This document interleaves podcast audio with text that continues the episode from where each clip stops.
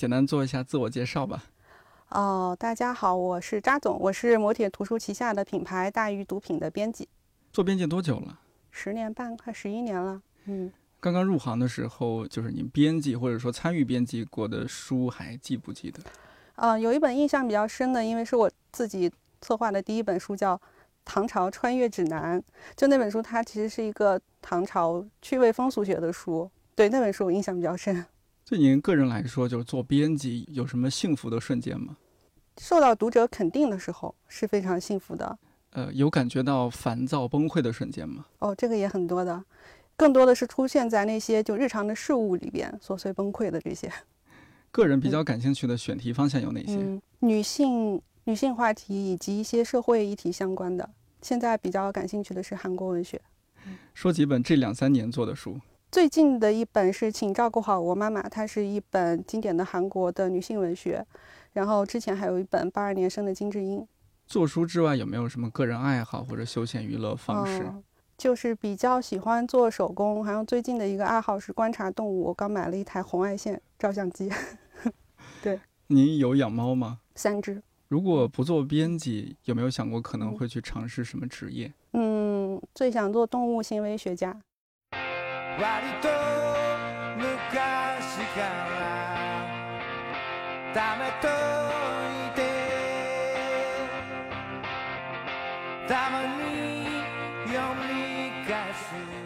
看理想电台，我是颠颠。做这期加印了编辑专栏的时候，我看到网上大家正在讨论一个话题：父母去世，姐姐是否必须抚养幼弟？起因是最近上映的电影《我的姐姐》就讲述了这样一个故事，在这儿把姐姐换成哥哥，或者把幼弟换成相差两三岁的弟弟，这件事儿可能就不值得大家这么热烈的关注和讨论了。这让我想到，在韩国作家赵南柱的作品《八二年生的金智英》当中，金智英和姐姐从小到大都要让着弟弟，有什么好东西家里也总是优先弟弟。而大多数人或许觉得这很平常，也很正常。我不知道国内有没有类似的作品。如果中国作家写一本九二年生的韩梅梅，估计会和电影中的情况更加接近。这一期的编辑嘉宾是来自大鱼毒品的扎总，他也是八二年生的金智英这本书的编辑。据说这本书在选题阶段差点没通过，因为大家觉得周围女性没那么惨，都过得还行。但经过领导在选题会上的一句提醒，最终还是决定做这本书，也就有了后来这本书的出版和畅销，以及关于金智英这个既平凡又无处不在的女性形象的讨论。到现在，八二年生的金智英出版快两年了，在媒体当中最火的那个时刻也已经过去了。但你说它过时了吗？我觉得没有。我请扎总来回忆一下这本书出版过程中的一些细节和故事，也顺便听他聊了聊这本书对他的影响。比如，因为编辑这本书，他入坑了韩国文学。金爱烂、申京书、韩江等一个个韩国作家的名字，在他眼中从陌生到熟悉。同时，本来就对女性选题感兴趣的扎总，也在韩国文学中发现了一个新世界。而作为一名入行将近十一年的编辑，节目最后，他也分享了自己对于编辑工作的反思和对于读书这件事儿的看法。现在回过头来看这本书，对您什么样的意义呢？应该意义很特别，是比较特别。我觉得最特别一点是因为我入行的时候，我记得那个时候读的有一本书是老猫写老猫学出版啊，那个是很多人的入门书。是我对他当时提的一个概念印象特别的深，就是他讲到说畅销书是和社会的共振。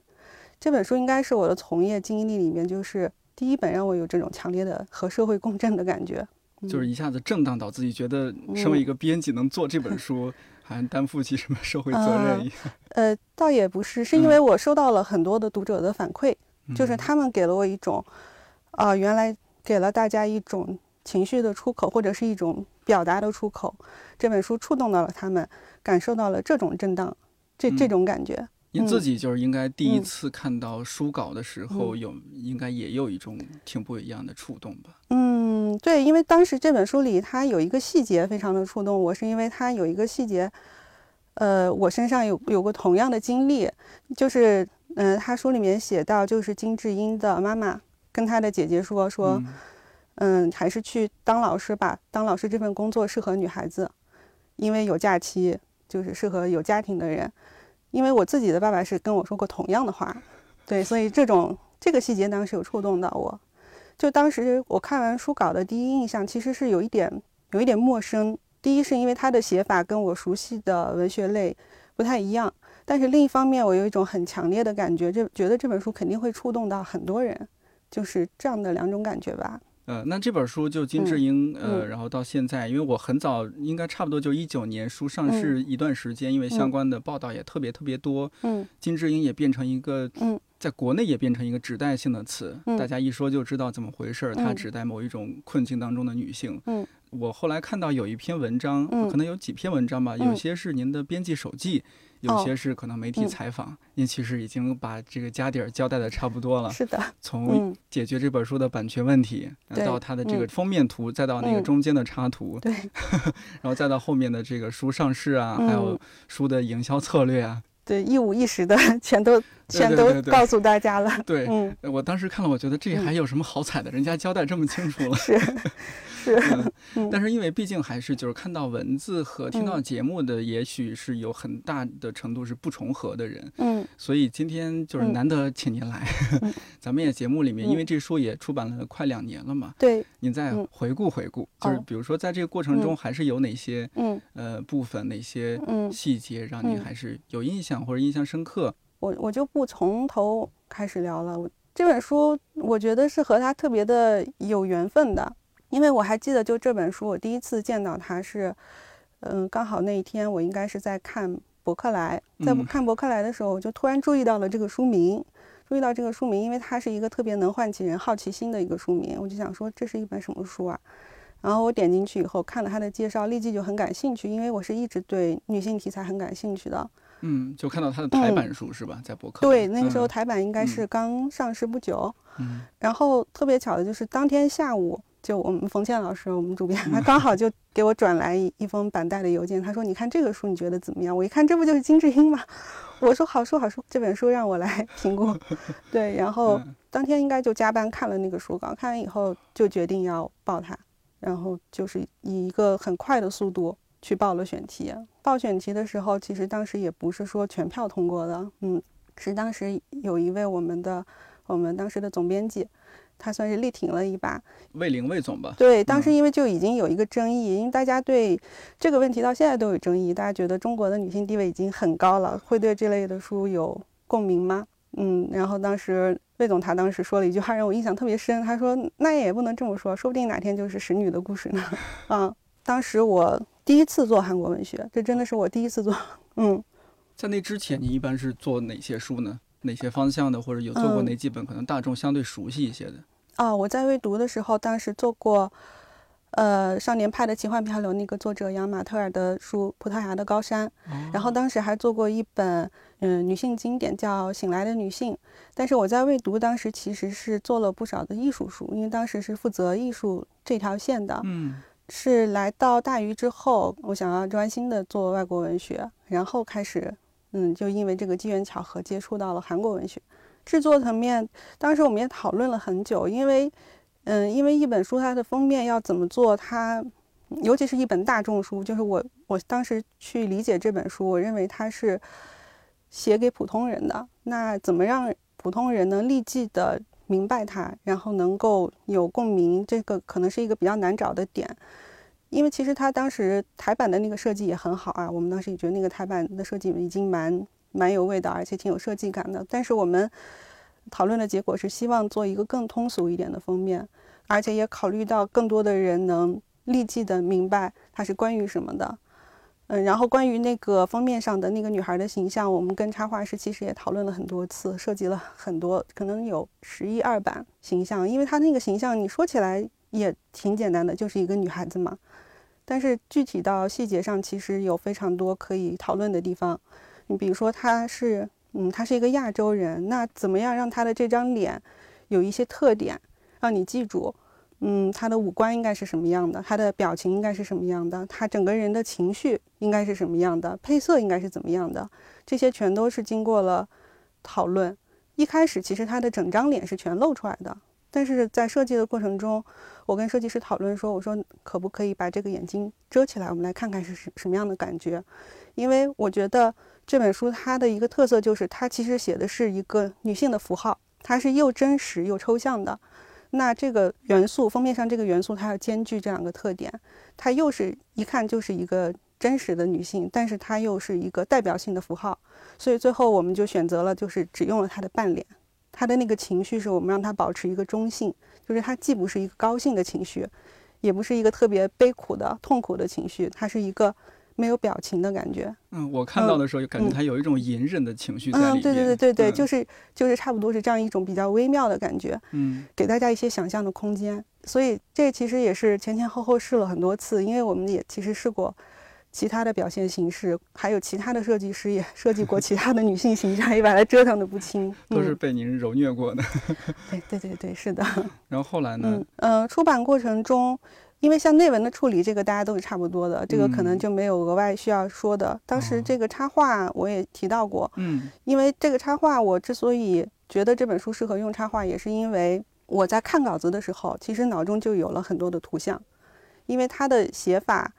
你其实是经常会有一种画面感的，嗯，而且我就考虑说，因为这本书当时的难度是。首先，它的作者在国内没有名气。嗯嗯，它虽然这个原版书呢在韩国是畅销书，同时有一些新闻吧，这些确实是可以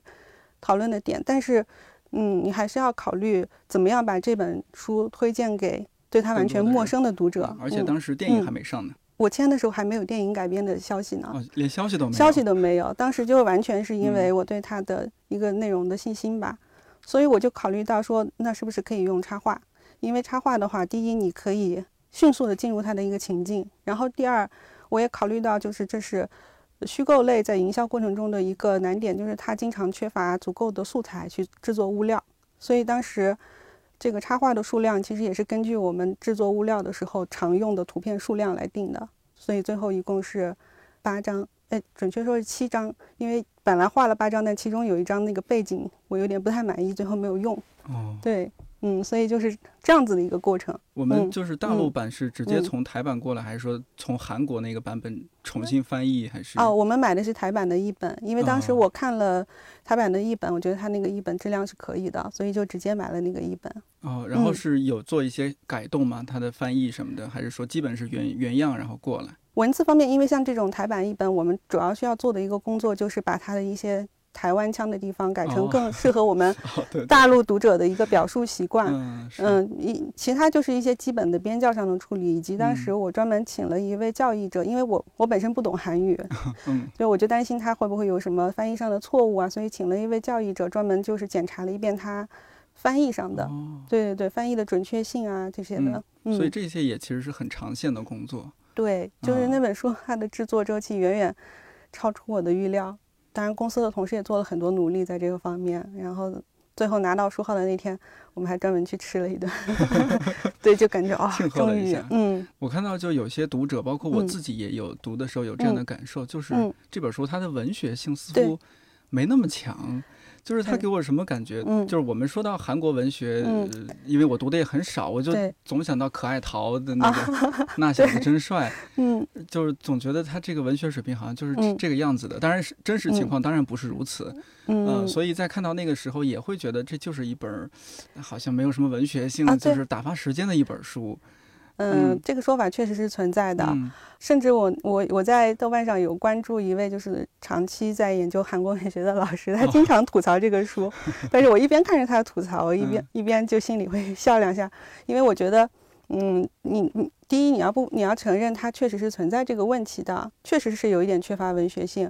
我最早的时候也有过这方面的疑惑，因为其实我在想作家为什么要这样写。后来他来中国以后，做了一些分享，以及回答了媒体的一些提问。他给了我一个全新的思路。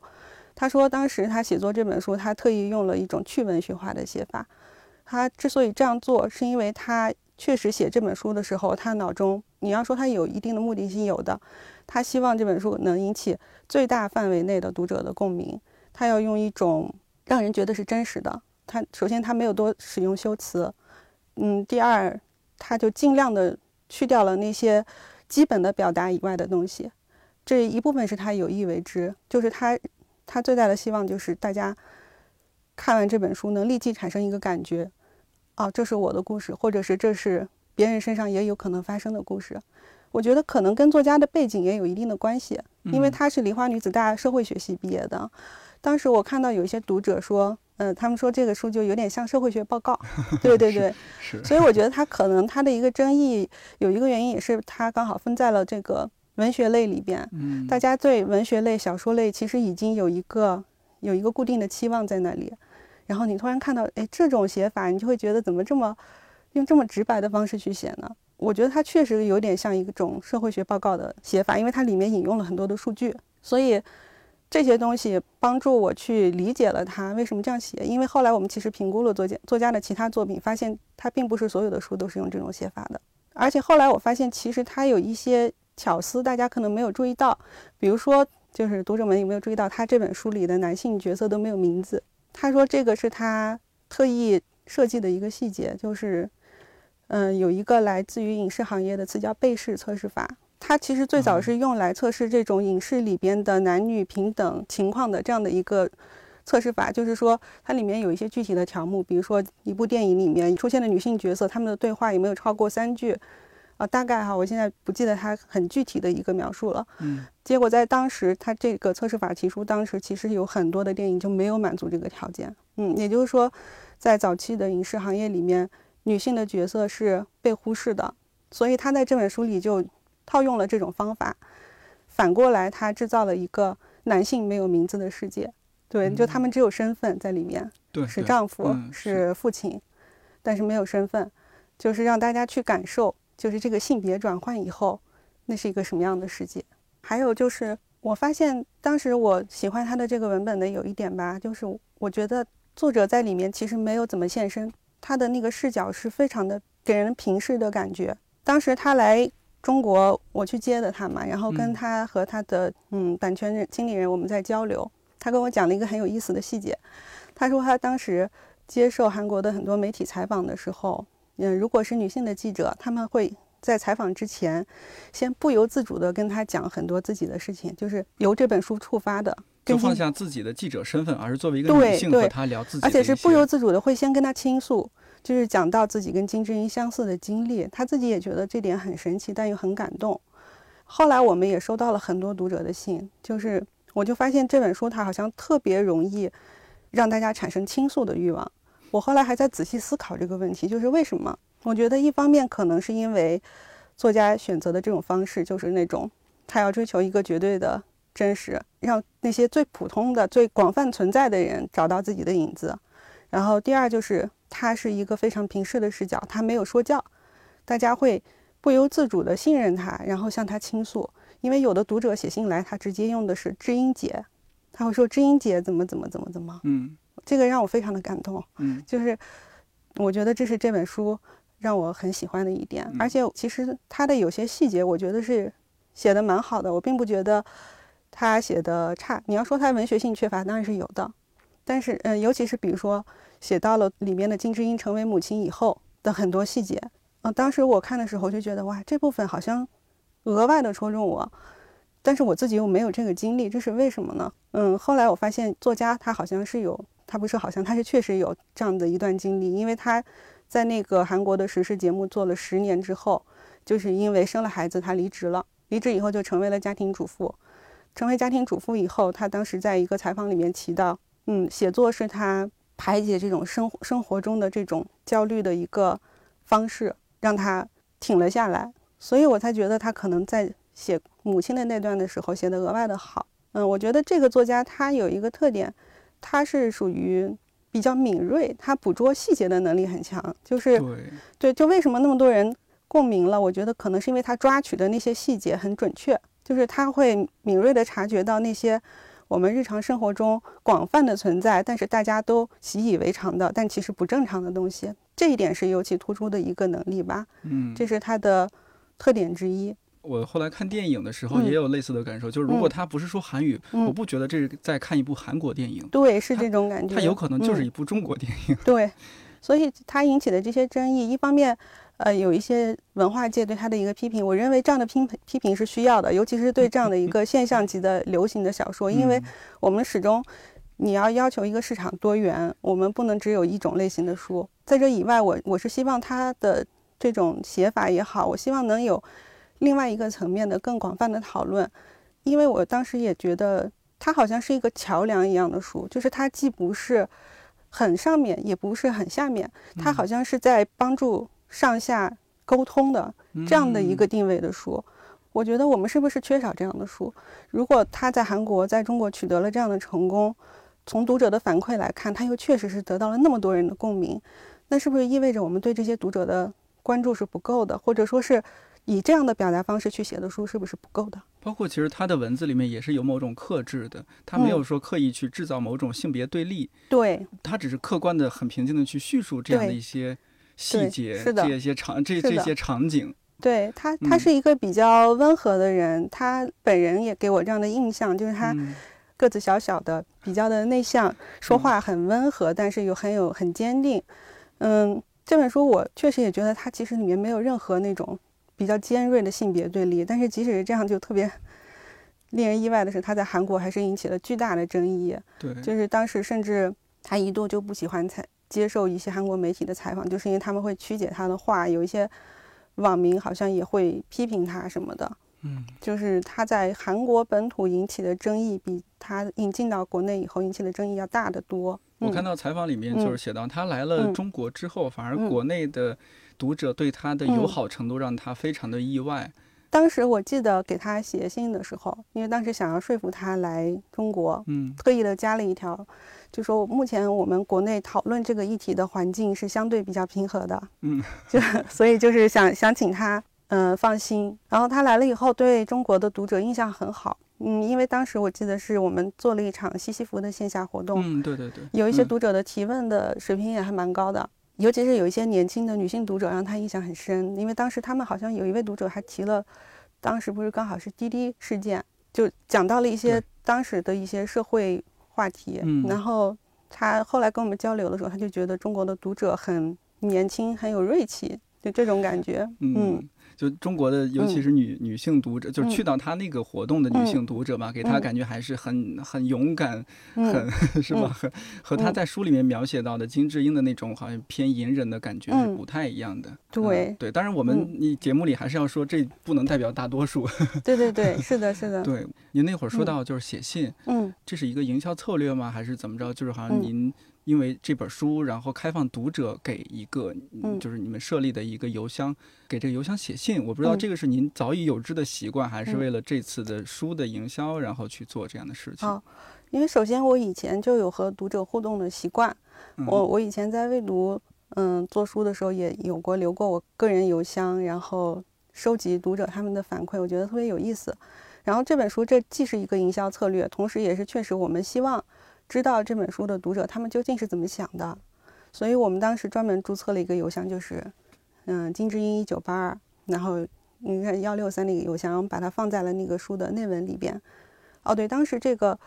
嗯，当时还受到了日本的筑摩书房的启发，因为他们出的日本版当时做了一个活动。就是号召大家以某某年生的某某某这个格式来写自己的经历，然后他们办了一个展览，就觉得很有意思。我一开始想，其实想办成展览，但是就是条件不允许。那我想，那嗯，号召大家写信应该也可以。所以最后就是在那个邮邮箱里，我们会告诉大家，欢迎你们以某某年生的某某某这个格式来给我们写信。结果特别意外的是，这本书刚上市的第一周就开始收到这样的信了，现在应该收到了总共有五百多封。就是有手写信，也有邮件，就直到现在这个邮箱还还有人写开放的，还是有人在写的。对，一直是开放的。这里边有没有可以我们一起就是听你你分享一些的，就是你感受到了哪些女性，然后她们的一些困惑，或者是这本书的读者是让我非常非常的感动。第一是我让我觉得对读者的尊重真的是没错的，他们真的都是很棒的人。嗯，然后第二就是他们的年龄跨度也出乎我的意料，因为一开始我们以为会最多可能是八零后这个阶段，因为他是八二年生的金智英嘛。结果后来我们统计了一下，就是他写信来的人年纪最小的是零零后，年对年纪最长的年纪最长的那个虽然不是他本人写的，但是因为写到了他的故事，他是六零后。女性读者占百分之九十八吧，但是也有男性读者。但其实这本书应该男生多看一下。是的，是的。所以就是那几位男性读者，我有一些很好的，我还专门给回了信，就是想要鼓励他们多多这样做。因为那有一封男性读者写来的信让我印象很深，是因为他说他看这本书的时候，他还不停地做笔记。他做笔记是为了对照自己的行为，看他有没有在日常生活中伤害到自己的妻子。我就觉得实实在是太难得了，所以就嗯，因为一激动就专门回了一封信，去肯定他。您也是性情中人。对，然后还有还有像一写手写信来的读者，让我印象比较深的是，有一位读者他说他常年和妈妈保持着用手写信通信的习惯，所以他那一次呢给我们写的信，嗯，也是手写的，嗯，写了他自己的故事。然后还有一位读者，他是信里面有三张信纸，一张是写了自己奶奶的故事，一张写了妈妈的故事，一张是自己的故事，而且写得很好。还有就前不久吧，前两天看到的一封信，她是一个刚上高一的小女孩写的，用信纸写来，很厚的一沓，我认真的一字一句读完了。她写了她对女性在这个世界中的位置的一个思考，写的就很有见地。是是在哪哪个城市的一个女孩子？我印象中她应该是在一个三线城市。嗯，我当时还特特意留意了一下，就是我们收到的信里面有不少读者，他们来自于二三线城市，有还有一些是来自于农村的。嗯，我不知道是不是因为他们他们的境遇可能会额外的跟金智英接近。嗯，他们有不少人有写特别详细的就是这个书里面哪一点打动到了他们，以及他自己是什么样的经历。所以我们当时收到这些信，就觉得我们看到了，就是我们国内的特别广大的金智英们的存在。他们平常不一定有这样的机会，因为有人写信的时候就说：“这是我第一次向别人说说我的故事。”就是有一封信让我特别的纠结。那封信读者就说到了他自己少女时代疑似被性侵的经历。我不知道要怎么回复那封信，就是因为他他写的特别的诚恳，然后他自己非常的迷惑。我感觉到那封信，就是他应该这个经历对他应该是留下了永久的创伤的，但他自己可能要么他没有意识到，要么他意识到了，但是他在那个环境里面不知道应该怎么办，所以后来我犹豫了很久，就给他回了一封信，说我认为他的这种情况可能是需要帮助的，如果要是他需要的话，可以给他推荐专业人士什么的。目前还没有收到他的回信，嗯，就其实像这样的信有好几封，就是你看完以后。心心情是很复杂的，你不知道要怎么去回复他，因为轻飘飘的安慰感觉是非常的没有意义的，就是这种感觉。收到这么多这样的信，然后再回到公司同事还在讨论这个选题的那个会议场上，估计大家 是吧？这种对比。对，其实我我可以理解，因为因为我当时就想到一个问题，能够从事出版业的人，其实很多可能自身。多多少少也算是这个社会里面已经算是既得利益者了，因为一般都还受过比较好的教育。嗯，嗯，尤其是因为出版业的女生也比较多嘛，受能受到好的教育的女生本身，我觉得已经比起别人起跑线上已经往前走了一步了。对。但是就是那个时候，我其实还是有一个清醒的意识，就是肯定还是有绝大多数人不是这样的。我在写那个编辑手记的时候，我记得我我也提到了一点，就是我跟我。不同的圈子里的女性朋友聊过，就是这种各种形式的性骚扰的问题，就会发现，不管大家的相貌、穿着或者是身份，甚至都不分场合，那个发生的概率是百分之百，就每个人都经历过，真的让我很震惊，因为我以前没有仔细想过这个概率，后来一想，真的是百分之百，嗯，所以我知道金智英的这个情况肯定是广泛存在的，她不会因为有那么。一小部分比较幸运的人没有他这样的经历，其他人就不会有共鸣。金智英是你到了大禹做的第一本韩国文学书，对，是的。在这本书之前，我刚刚就瞎说我自己，反正就是只知道那小子真帅。您做这本书之前对韩国文学了解吗？或者说对韩国的一些相关的文化呀、娱乐这些了解吗？对韩国文学的了解是零，在这之前，之前了解的更多的应该是影视吧，尤其是电影吧，真的是感觉它给我打开了一个新世界的大门。因为在那之前，我真的以为韩国是就是在。出版领域是文化荒漠，就就人就是无知，容易自信，就是就是在不了解的情况下，容易下很多武断的结论，然后后来就打脸，后来就因为这本书开始对韩国文学有兴趣以后，开始读了一些他们其他的作家，哇。我觉得打开了新世界。嗯，那对韩国的娱乐呢？这几年就除了电影，韩国的一些综艺不是也是大家会经常上热搜啊，或者很喜欢。这个您看吗？综艺我也看，但是综艺我喜欢看罗 PD。嗯，对，因为罗 PD 他的，我觉得他的综艺是少有的，就是有很浓的人文色彩的，然后又很慢，看特别的舒服。嗯，你要说到这儿，我忽然想起来我。在金智英这本书之前，那小子真帅之后，对韩国文学还有一点点了解，是，呃，就我们的兄弟公司理想国有出过几本韩国相关的书，尤其罗 PD 那本书，因为理想对对，反正竞赛还很长，对对对对，那本书的那个编辑就是因为他对韩国综艺什么太喜欢了，太喜欢老罗了，所以就利用。编辑工作之便，原来是这样来的。我当时还说这不像理想国以往的，嗯，我也很惊讶。然后他就好像是我听其他同事说的，他和另外的同事一起做了，就像写论文一样，论述为什么要引进韩国的这本书，罗 PD 是什么样的人，韩国综艺发展到了什么程度，哇，然后说服了哇。公司的这些高管，哦。厉害厉害，有研究精神。那个是很早了，罗 PD 那本书特出的特别早。对，那时候《新西游记》还没有火呢。哦，是的，是我也是后来看了他综艺以后才发现，诶，他出过一本书，我就买了，我还挺喜欢那本书的，是吧？虽然看了之后觉得好像也没写啥，就是写了一个不适应现代社会的一个导演的旅行。对我万万没有想到，他写的是他的冰岛之旅。嗯，是是嗯。但是这个我觉得就是说，嗯，其实在这个行业还是，毕竟就什么样的编辑或者编辑关注的角度是完全不一样的。有人关注这个，有人关注那个，其实是这样的。但是不同的编辑他拼凑起来的一些视野，可能会逐渐逐渐给到读者不一样的视野。嗯嗯嗯。您因为做这本书，嗯，哎，这也是边边工作边学习，是吧？对对对，是的。这还就学习还赚钱 做编辑太幸福了。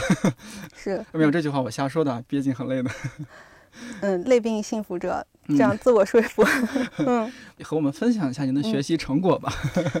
学习成果，嗯，我在读了一些韩国文学作品之后，我发现他们可能有一个共通点，就是他们对历史、对社会的那种特别强烈的关注，几乎每个人都是这样子。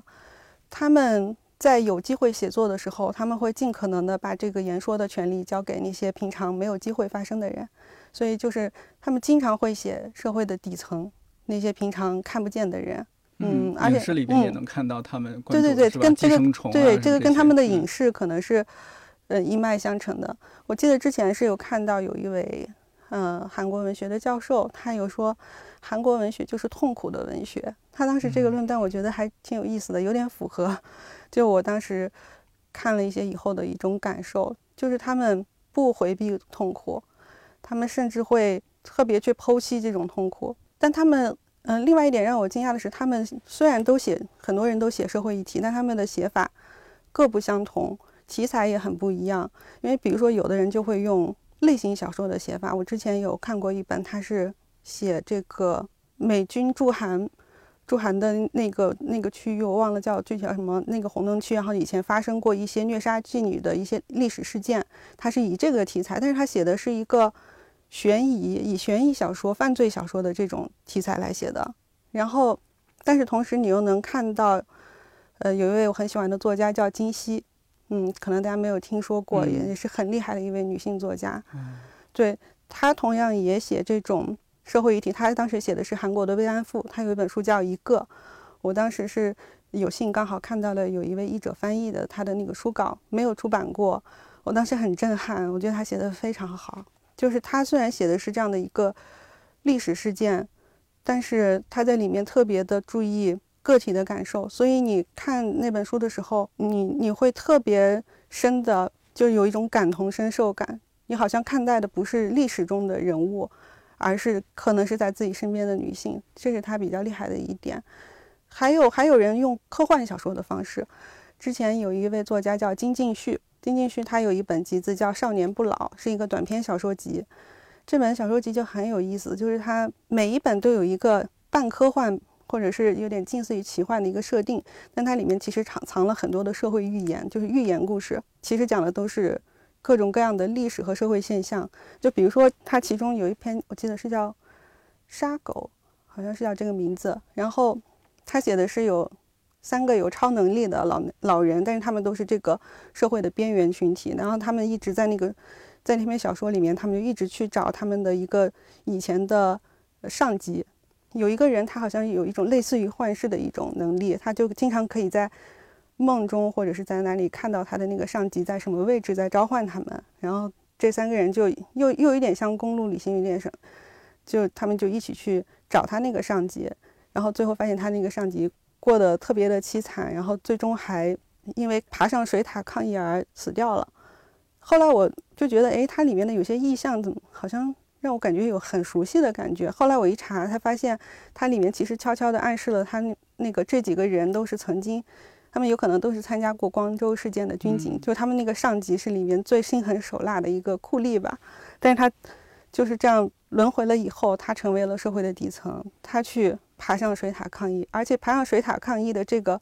细节在金爱烂的书里面也出现过，有一有一篇叫《水中的歌利亚》，有一个短片，里面有这个细节。我当时就觉得，这个细节为什么老是出现？后来发现，原来那也是他们历史上就是历史事件，对对对，一个非常有名的一个历史事件，就是劳工去抗议资本家的不公，然后他们爬，就当时有很多人爬上水塔。我就觉得啊，这点是特别的棒，就是他们用各种各样的方式来记录以及言说他们本国的历史，以及他们现在正在面临的问题。对，这是我就是到现在我对韩国文学的一个初步的印象，就是非常令人尊敬。所以现在就是您对自己定位就是，反正短期内甚至说一两年、两三年内都要从事韩国文学的深耕。我是希望是这样，嗯，但是我因为我原本的呃这个兴趣方向是女性女性主题嘛，所以可能这两个是会并行。韩国文学我会，嗯，就是我还是会继续的去学习，以及想方设法的多引进一些。嗯，但是可能另外的重心还是会在女性。女性，对对。就刚刚有说了，现在已经出版的三本书，嗯，就是金智英、熔炉，还有就是请照顾好我妈妈。其实，嗯，这里边有两本都是特别明显的偏向女性的选题。对，是的。对，这也是您，当然您那会儿也说了一下，比如说包括周围朋友，嗯，发现有这样的百分之百的遭受过性骚扰的情况啊什么的。这个您除了说自己身为女性确实遭受过一些这样的情况，还有一些什么样的原因促使您觉得也要做这样的一些选题？就是刚刚说那些原因，就是最主要的原因了。因为其实绝大部分我自己没有亲身的体验过，但是我不知道可能跟我的家庭教育有关，因为我是从小我我父亲就是教育我要多从别人的角度考虑问题，他以前甚至就是为了让我去。真正了解就是农民的生活，就是农民的收入，他们生活状况是怎么样的？把我送到乡下的亲戚家断网，让我必须去采访他们。就是，就当时有过这样的一个社会实践吧。就是学校那时候不是都有，就是你暑假要做这种社会实践，大家一般都是会随便找一个单位，然后帮你写一个证明。我也想，我也想这样，被我爸臭骂，然后就是。就让我做了这样一件事，就采访完以后，统计了很多数据，然后发现跟我之前所认识的世界完全不一样。就是我一直以为，就是人只要嗯勤奋，嗯，一定就能过上自己嗯想要的生活，就能获得自己应得的报酬。后来发现不是的，发现是农民他们那么的辛苦，但是他们其实依然在一个很拮据的状态。那是我就是小时候第一次意识到这个问题，后来就会习惯性的有这样的意识。就即使我自己没有经历过，但是我我经常会想，一定是有很多人他们是经历过的，嗯，所以对女性题材的关注更多时候是这样来的，因为我经常经常看就是有关女性的各种的社会新闻、社会议题，嗯，你就会发现这种事情非常的普遍，非常的多，所以我是不相信我们已经地位很高了，就是大家不会有共鸣这种说法的。一方面是我想做一些。建设性的事情。建设性的事情，比如说我的一个理想的规划是，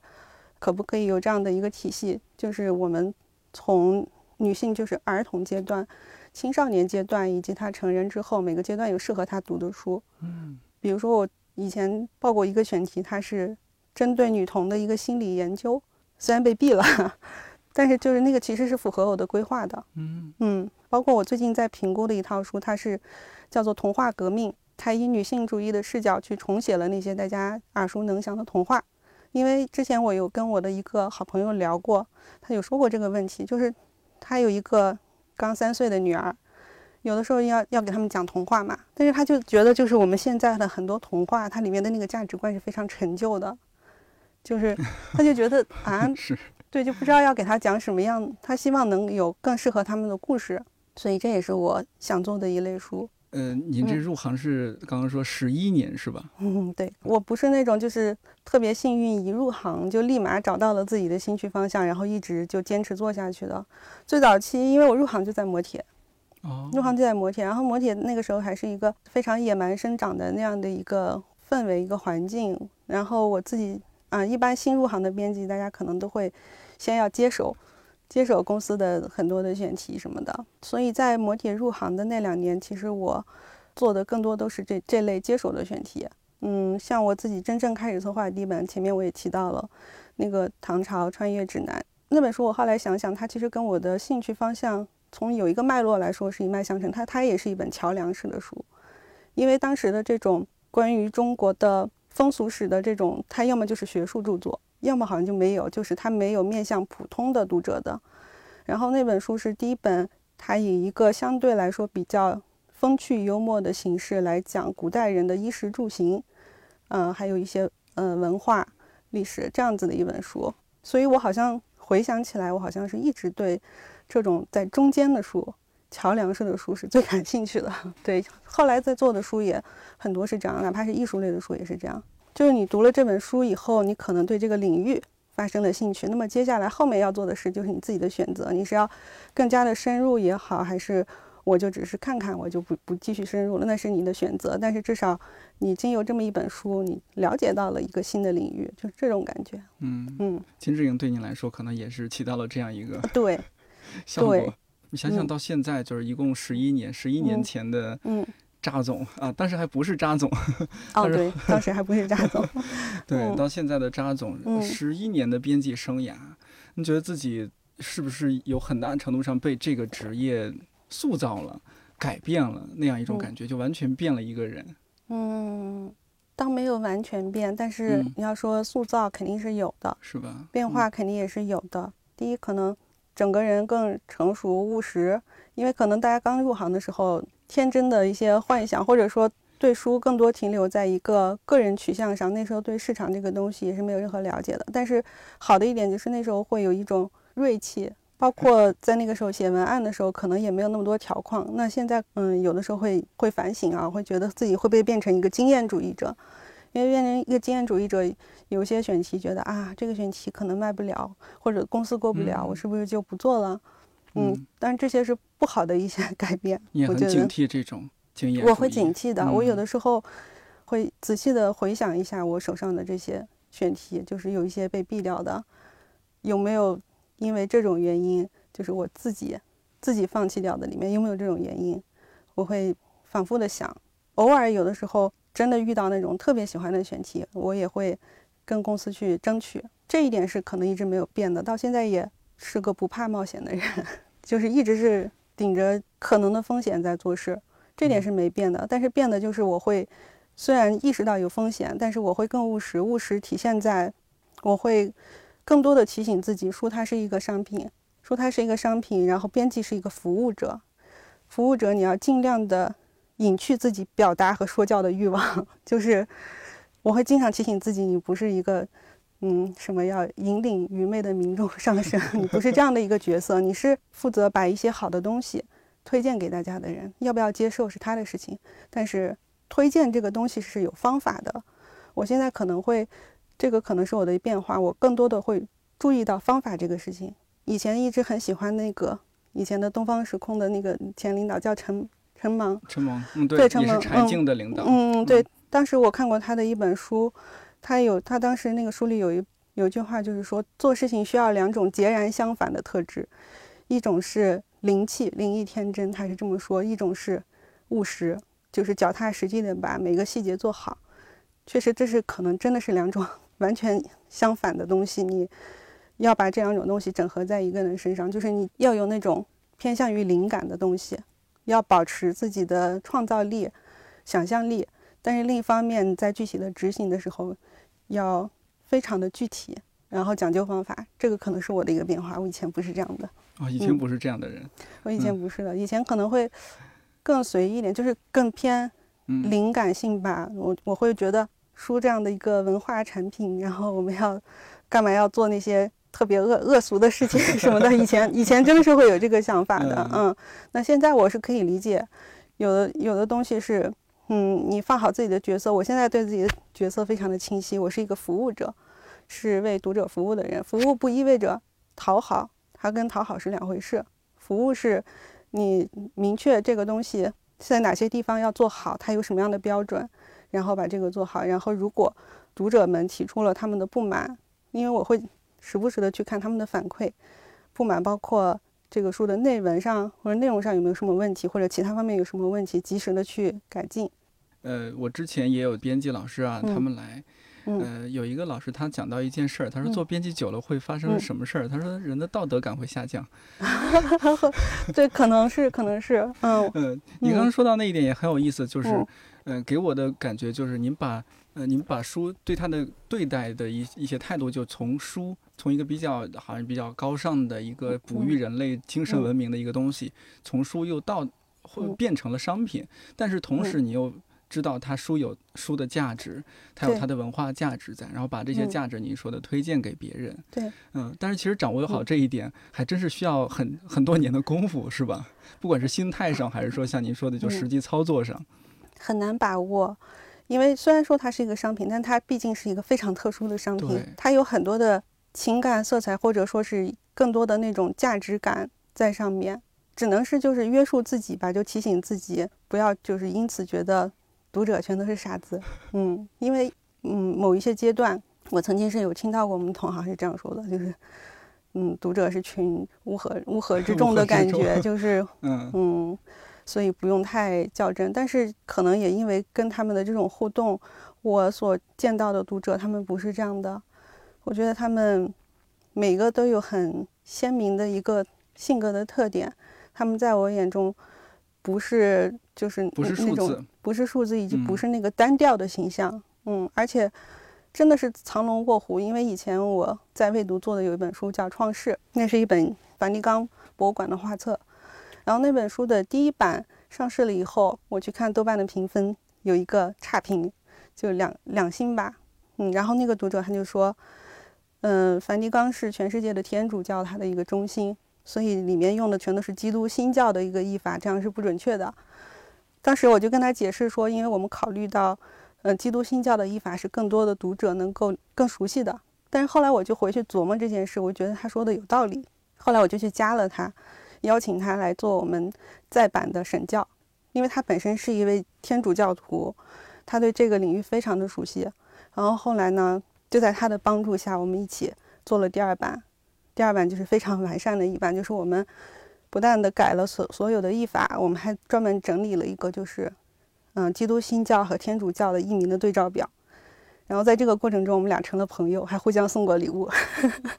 哇，这种嗯，这种就是带来的职业幸福感，那是真的是非常对。嗯，所以所以读者在我心中是很珍贵的。那比如说，您对读者的一些建议呢？在阅读上面，拿我自己来说，我发现我可能主要就读那几个方面的书，可能社科类，或者说是一些呃人物自传类。呃，那如果我看到一本《金智英》，我一看，哎呀，这韩韩国的，哎，这韩国好像也没什么文学，这有什么好看的？这本书封面又看起来是粉嘟嘟的，好像也没什么好看的。对对对，我可能就错过它了。嗯嗯，我就错过了对于这个世界的了解。我也觉得有的时候我看书可能会。目光会，眼界会越来越窄，就那几类书，所以，所以我现在有的时候会下意识的给自己一些设置，比如说，我某个阶段，我设定我这个阶段我就要读一些我以前不读的那类书。对对对，我看到，因为我之前听到有一些读书类的播客博主，那些经常读书的读者，他们好像也会有这样子的意识，他们有的时候也会这样做，比如说他们嗯。会设定这一周是经典周，哦，然后这一周是比如说是社科周或者是什么，嗯，甚至是比如说，嗯，我这一周要读一本关于数学的书，嗯，在这一点上，让我想起了读库他们的理念。嗯嗯，我记得六哥他以前就说过嘛，就是读库，它里面你会发现它会收录各种领域的哎，对，不同的专嗯家写的不同的这种嗯医学文章大神医学大哎对对对神这种，我就对很很意外。对他，他说嗯这就是他的理念，就是他是希望要丰富这个读者的眼界，而不是只去读那些自己熟悉的，嗯，这这些东西，我觉得这个是很哎棒的。对，嗯我之前是有嗯这种，就是，呃，我我有一有两种想法，两种观念在我头脑里面打架。一种嗯观念是觉得，哎呦，你什么都得了解一些，嗯啊，什么都看看，也嗯许就发现一个新世界。嗯另一种想法又告诉我说，哎呀，你就看你感兴趣的就好嗯了。人嗯生在世，这个生命有限，时嗯光珍贵。这个也确实是的，因为真的真的就是时间太有限了，嗯有的时候感兴趣的东西真的很多，但对啊，没办法，我 我我现在只能是，我有的时候会凭当下的感觉，就有的时候，比如说回到家，因为因为我有个习惯，有的时候是比如说两三本书同时看，哦，他就会 诶，这本也翻了一半，然后那嗯本也翻一半放在那儿。有的时候我不知道看什么书，我会根据当天回到家，我突然会特别想看哪本书，那好吧，我就先尊重这刻的感觉，我就先看吧。以前我会觉得有些书如果不看完，我就老觉得这本书像没看一样。但是后来我就嗯也放过自己吧，有的书 对对对，有的书如果你看到一半或者是几十页，你就真的看不下去，就放弃吧。一一方面可能说明你跟他没缘分，缘分未到，缘分未到，没有办法，那书架上世间的事情就是这样，嗯，没有办嗯法两全的，对嗯，哎，这一点我也是这嗯一两年才有一些体会。以前嗯我也是一强迫症，嗯就一本书，有时候自己还嗯想挑战一下大部头，可能看了前两章，嗯哎呀，这看的真是好心累。呃，因为工作一嗯天都很累了，你还要坚持读书，对嗯、后来就没坚持下去，就心里嗯特别难受。对，就老惦记起，是吧？你嗯豆瓣上嗯点了想读，这隔了一年了都没点读过，对这这多难受啊！对，而且豆瓣还会特别讨厌的提醒你，你，标记想读的书已经过去两年了，或者再读的书已经读了两年了。是是是，嗯我看到有人吐槽这个，嗯，但是就一下子就觉得嗯，哎呀，那我再试试。对，但有的时候还嗯。真的有可能过了两年又读下去了。嗯，对，嗯是会有这样的。所以有时候也嗯。讲究一个缘分，包括一个人随着自己嗯。成长，这种成长嗯。包括一些心理层面的成长、嗯。精神层面的成长，你会对以前不感兴趣的事情嗯。可能就感兴趣了，嗯以前看不进去的东西突然就看得进去了。嗯那入行嗯十一年，你嗯会现在是处于就是感觉也有一点点倦怠，还是说嗯呃，因为自己有有有些地方。呃，就重新自省了自己，然后觉得嗯过去那些是不对的，我把它嗯推翻了。一个新的扎总站起来了，我是 获得了新生啊！十一，因为嗯十一年对于一个人来说，这很长的职业生涯，嗯，他肯定是有一些需要一些新的蜕变，或者说完嗯全变成另外一个人，嗯然后去继续下去这个嗯事情，要不然嗯很难坚持下去，嗯，我有的时候会很惊讶，已经过去了这么久了，是吧？因为因为你其实人身在时间之中的时候，你好像感受不到，往往是你回看的时候，你突然惊讶，已经过去那么久了对了，。金智英已经推出快对两年了，对，所以说你要说坚持。因为坚持这个词，你老有一种在用力的感觉，就是你嗯其实已经不想做这件事情去做它，这个对我来说就是坚持的感觉。但是更现在回想起来，更多是我不由自主走 到了现在，就不由自主。虽然中间可能有过那种倦怠的时刻，我觉得一定有，但是我觉得出版行业有意思的一点，就是因为你总是接触新的作者、新的类型的书，你每次走一走进一个新的领域是新的挑战，就在这点上你就不是那么容易倦怠。就比如说。我之前以为我已经倦怠了，但是我刚来摩铁的第一年，跟我们一个很小的同事，一个九五后，住一屋，就是有次公司去团建什么的。当时刚好我签下了那个一个我很喜欢的选题，然后就高兴的喊出来了。他就很惊讶，他说：“啊，老师，我以为 到你，就是到你这个阶段，已经不会因为新签了一个选题而这么激动了。我自己都没有意识到。”我说：“啊，好像是哦，我还是会激动。嗯，就是尤其是有一些自己很喜欢的书，如果它卖起来了，或者是有一些很喜欢的书我签下来了，还是会激动的。所以从这个角度来说，暂时哈好像还没有很倦怠。日常的倦怠是一定有的，对但那个更多时候是一种累，或者是有的时候是一些一些更更大环境里面让让你无力的东西，那些东西。嗯，但是对这个职业本身，我觉得还好。这职业的魅力在哪儿？对您来说？我觉得是可以接触到各种各样的精神世界，就是每本书也好，由这本书接触到的不同的人也好，它永远是新的，就像流动的水一样，那那种感觉，它它是不断的，就像我前面说的是滋养我的，这个是它对于我来说的一个魅力。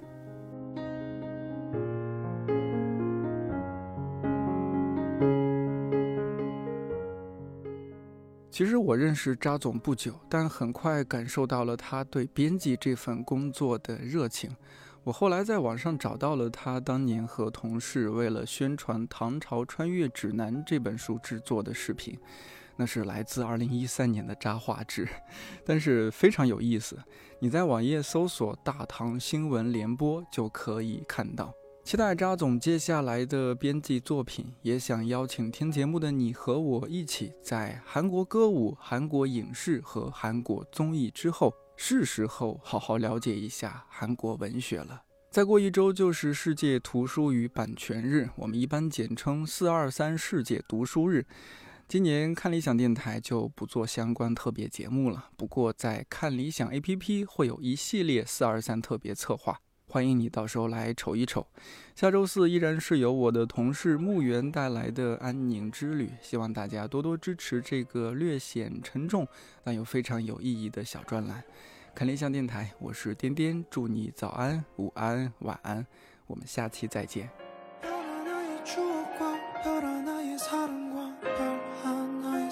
사랑과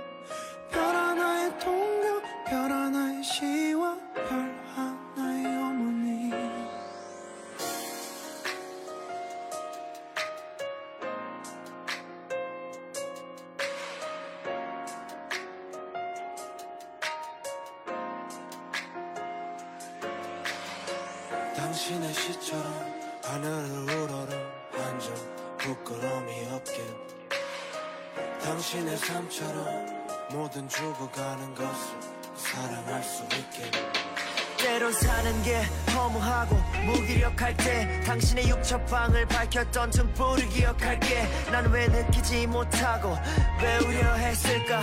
용기 내지 못하고 뒤로 숨으려 했을까? 그에겐 총칼 대신 연필 끝에 힘이 있었기에 차가운 창살 건너편의 하늘과 별을 바라봐야 했네. 나의 이름 나의 나라가 부끄럽지 않게 오늘도 나아가야지 흙으로 덮여지지 않게. 별 하 나의 추억과 별 하 나의 사랑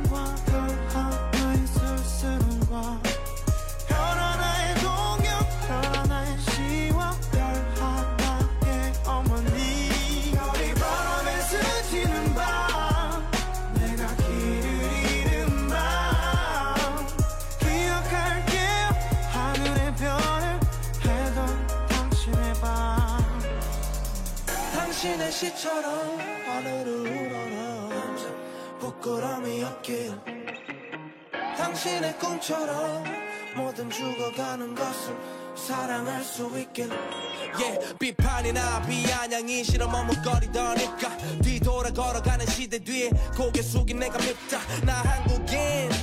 어, 나 한국 사람. 근데 나 아직 두려워 촛불 위에 바람. 어,